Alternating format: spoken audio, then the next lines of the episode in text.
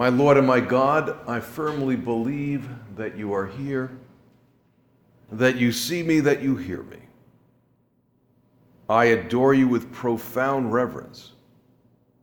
I ask your pardon for my sins and the grace to make this time of prayer fruitful. My Immaculate Mother, Saint Joseph, my Father and Lord, my guardian angel, intercede for me.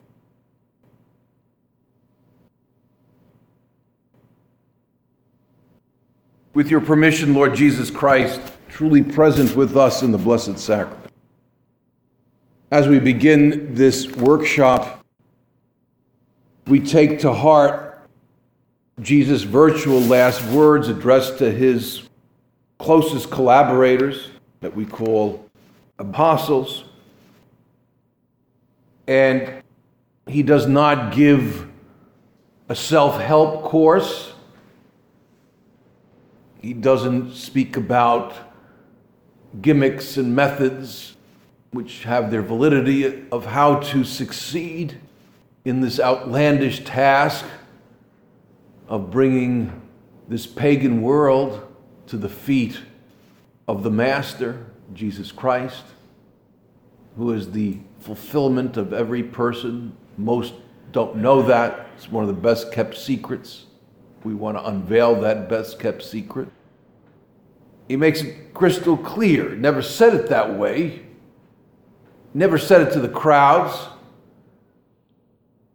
Only said it to maybe 11 men. Judas may have left already.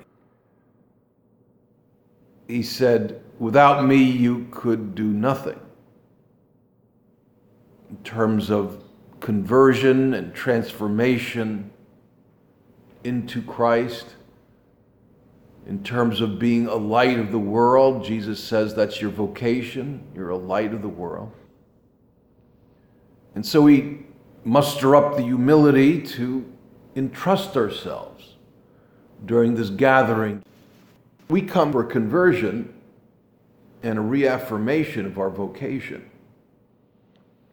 so that we do spread the gospel because our vocation is that. It's not, well, I have my work, I have my devotions, and if I could fit it in, some personal apostolate or work of evangelization. No, my call is to be an apostle.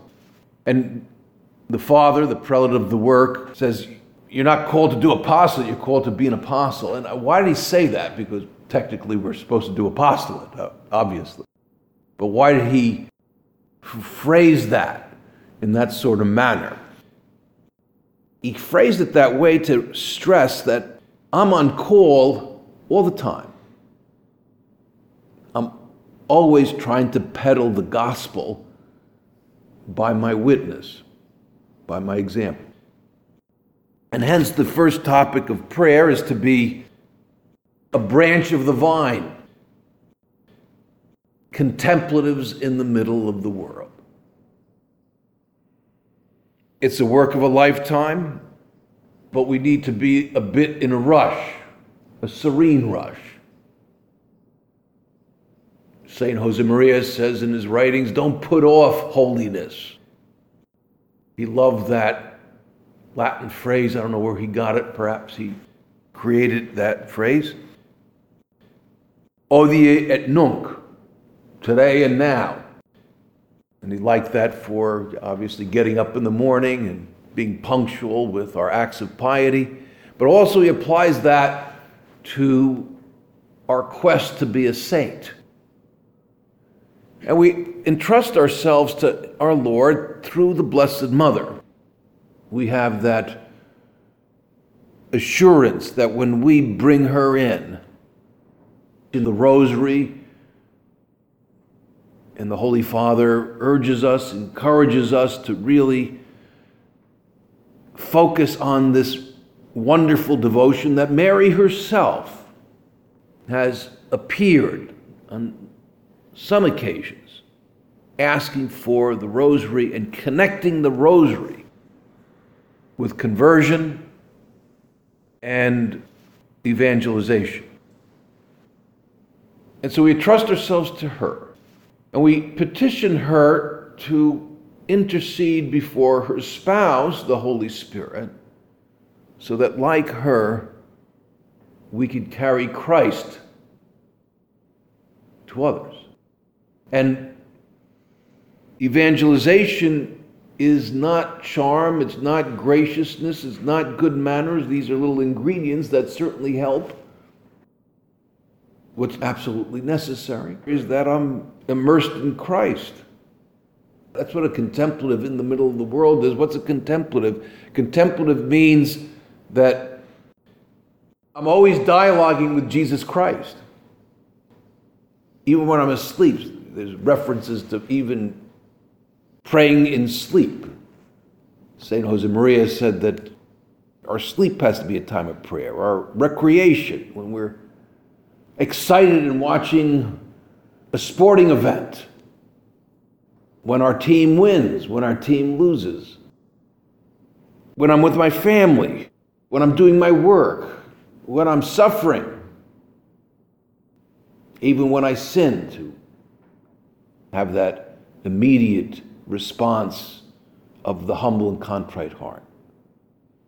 And Lord, we know the facts. I mean, we can all exhort each other with the same facts. We know the drill. But I need to allow that echo of those profound words without me, you could do nothing.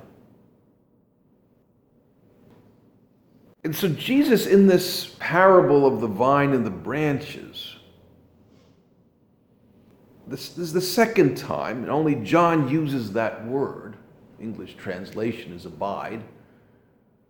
That word is used seldomly. In other words, it's used in John's discourse, where he uses the word abide.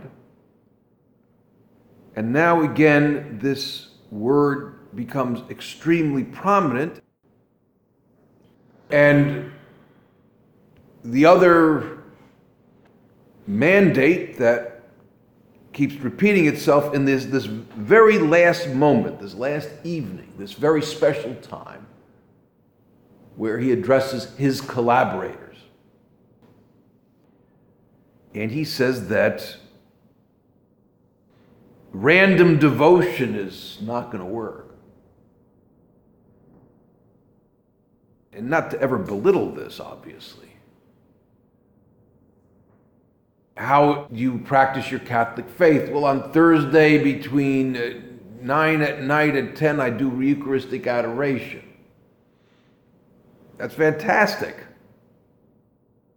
But that's not what our Lord says. I mean, it, it's included, obviously. Our Lord says, Abide in me. What does that mean? I have to be constantly united to Him.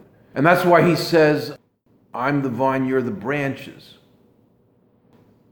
And that word abide fits in that parable. He is saying that I'm the driving force of your love. I'm the driving force of your joy. I'm the driving force of your peace. I'm your driving force in your strength and your courage but you got to be a contemplative. It won't work if it's a hit and miss spirituality. It's not the language of a saint that, well, didn't get to it today. Things got out of hand. No need to get on a guilt trip about it either. We're all a work in progress. And we need to be transparent to ourselves and to our Lord. St. Josemaria uses the word sincerity. A hit and miss spiritual life won't work. And yes, we got our challenges, we have our work, we're in the middle of the world, we, we got lots of time constraints. Windows to do our acts of piety are not like big bay windows, they're small windows. But I need to put you first, Lord. You've given me this vocation, this calling, so you've given me the means to do it. You're not going to call me to do something that is impossible. So our Lord says to them, Abide in me and I in you. Be always in my presence, always be dialoguing with me. Why does he save it to the end? Well, because he's leaving and he wants the apostles to always remember this, and they certainly did. 25% of the Gospel of St. John is this one evening. And he is training them. And in fact, he's, he's the perfect teacher. And he, he leaves a lot of stuff out. He doesn't talk about diet. You go different parts of the empire. Diet's going to going to change. He doesn't talk about language. He doesn't talk about getting into shape. Seems like you need to get into pretty good shape under those conditions. He doesn't talk about the bias that the Gentiles had against the Jewish people. He doesn't overly speak about, he does speak about persecution, but his main focus, like a good teacher, I want you to stay on that one idea that I want to convey to you. Abide in me. And that continues. As the branch cannot bear fruit by itself. And let's just step back a little bit. Am I giving family and friends and colleagues an experience of Jesus Christ. If you ask me, well, you kind of, um, you've actually known a saint or a blessed. What is the overriding experience? I would say with Blessed Alvaro, an individual endowed with many gifts, but he would hide them. He was very self deprecating. And, if I didn't know his background, his major intervention in the Second Vatican Council, his service to the Universal Church and to, to St. Josemaria, I would say just a very kind, affectionate priest, bishop cheerful in his way, have a lot of uh, salient displays of passion, like the founder of the work. But I would say that. You were in Rome during the pontificate of St. John Paul. Okay, so, so you've spoken. Yeah, I got a chance to exchange words twice. Profound theologian and especially philosopher and great mystic, I would say the same thing. And it wasn't just me, I mean, kids would be crying all the time. And poor St. John Paul was wondering, well, why are they crying? And the secretary, because of you. Why? You're the Pope. There's more to it. I mean, people are just profoundly moved by this love. And maybe the reaction, you know, we're practical Americans. Well, they were great people. They were gifted with charisms. No, that's, that's the wrong answer. They let our Lord grow in them. That's the right answer. Whether you're charismatic and you're the life of the party, or whether you're kind of a little bit of a unassuming wallflower. It is that common denominator of being in love with Christ. Lord, I'd like that, but I want to say it honestly. My goal is to be able to say with the saints, and I'm thinking of Saint Josemaria, Jesus, I'm a sinner madly in love with you. That's what he said in his twilight years. I'm madly in love.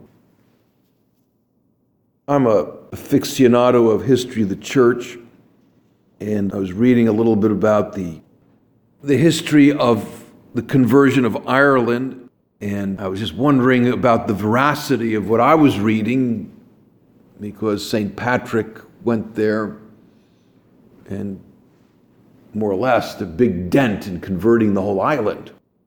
I know it's not exactly the size of the United States, but, but still, in the fourth century.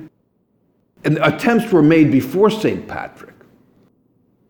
And I said to myself, well, maybe it's a stretch that one guy evangelized the whole island in the fourth century after futile attempts before him. I believe it now. Why? Because I have his prayer, his way of looking at his work. He says to the effect Jesus Christ above me, Jesus Christ under me, Jesus Christ behind me, Jesus Christ in front of me, Jesus Christ next to me.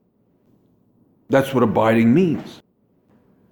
As the branch cannot bear fruit by itself unless it abides in the vine, neither can you unless you abide in me. I am the vine, you are the branches. He who abides in me and I in him, he it is that bears much fruit. For apart from me, you could do nothing. And let's dwell on this next verse of Jesus. If a man does not abide in me, he is cast forth as a branch and withers. What if it's a real good branch? We know the answer to that. And it's a great analogy because a branch recently severed from the vine looks like a, a, living branch. But unless that branch gets back on that vine, that branch is going to wither and there's no way it's going to bear fruit. Perhaps there'll be fruits on that vine, but that's it, no more. No, no more fruit after that. And part of this dialogue with Jesus Christ an essential part is that we center our day around Him through the plan of life, which is the plan of being a saint. It's not a luxury, we know that. It's an honor to deal with Him, but it's not a luxury, it's a service. I need to do this. We're, we're kind of like smartphones, they do all sorts of things. You could uh, take pictures, make phone calls, text, email watch a game, watch a movie.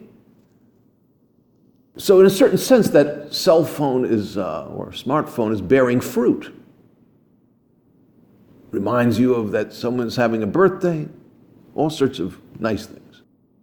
But if you don't charge that thing, it's going to cease to bear fruit in terms of all the apps. And it has to be charged. I need to be charged with Christ. Can I have presence of God without the prayer, without the Mass, without the Rosary? A very lame presence of God. I would say no. I mean, it's not dogma, it's not in the catechism. And what is that translated into? Can I start approaching that heart of Jesus for my family and for my friends? No. If we're not connected with the vine, just not going to happen our gifts separated from that vine go nowhere. And he says that. He's saying to all of us. Even a light, our Lord says, You're the light of the world. Well, let, we got to massage that. We got to unpack that. He's the light of the world. Jesus, you're the light of the world. As he comes before us. And maybe as we, we contemplate the Eucharist on this Thursday morning, where we customarily recite the Adoro Te Devote, I go back to another memory. I was with Don Javier, the former father, prelate of Opus Dei, and we were having a workshop for vicars. And the first day of the workshop was on a Thursday. The Blessed Sacrament was exposed on the altar. And I just can't forget it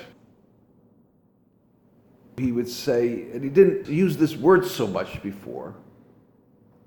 He said, My sons, hunger for the bread of life, hunger for it. It's providential that we begin our workshop on a Thursday morning because we're reminded of the first act one of the workshop he was telling us The first event is the right event, is to come before the Blessed Sacrament, hunger for it. Lord, help me hunger for it. I don't hunger for it enough. I don't want any of these beautiful counsels of the teachings of St. Josemaria to be a cliche with me. The Mass, the Eucharist, is the center of your life. Lord, I want that to happen. And you got to help me more because I'm totally pulled in every direction. I don't live in Shellbourne on a perennial retreat. I'm in the, in the thick of things, in the real world. Help me hunger for this. And maybe our Lord is going to respond precisely because you're in the thick of things. And precisely because the Holy Spirit is reemphasizing that the laity are the face of the church. It's not because we can't cut it. We got to cut it much better. We priests. But that's the original model which means that we need to be contemplatives, dialogue with our Lord, and pray up a storm. I want this to be a goal. Lord, you can't say no. Said a prayerful soul, is in the way. In intentions, may Jesus be our end. In affections, our love in speech, our theme. In actions, our model. Your spouses, your, your children, grandchildren, friends. What do I do to attract them to the Lord? You know, the Holy Father uses that word attraction. How do I become that light? He said, I'm a light. Well, Lord, you're the only light. He who walks with me walks in darkness no longer, but will have the light of life. But you're saying, I'm the light. He couldn't use that analogy in those days, but the light is a participation in the power source. When I connect the fixture, the light fixture, to the power source through its wiring system, the light goes on. When I disconnect that wire to the power source, it goes off. Because the light fixture is not the source of power. The source of power is the power station. I'm not the source of light, He is. I, I radiate Him to the degree that I'm united to Him. It's an impossible goal, but we can approach it. I radiate Christ. So that con- contemplation will always begin with charging the batteries, charging the heart, charging the mind. And what a disservice to others when we neglect that plan of life.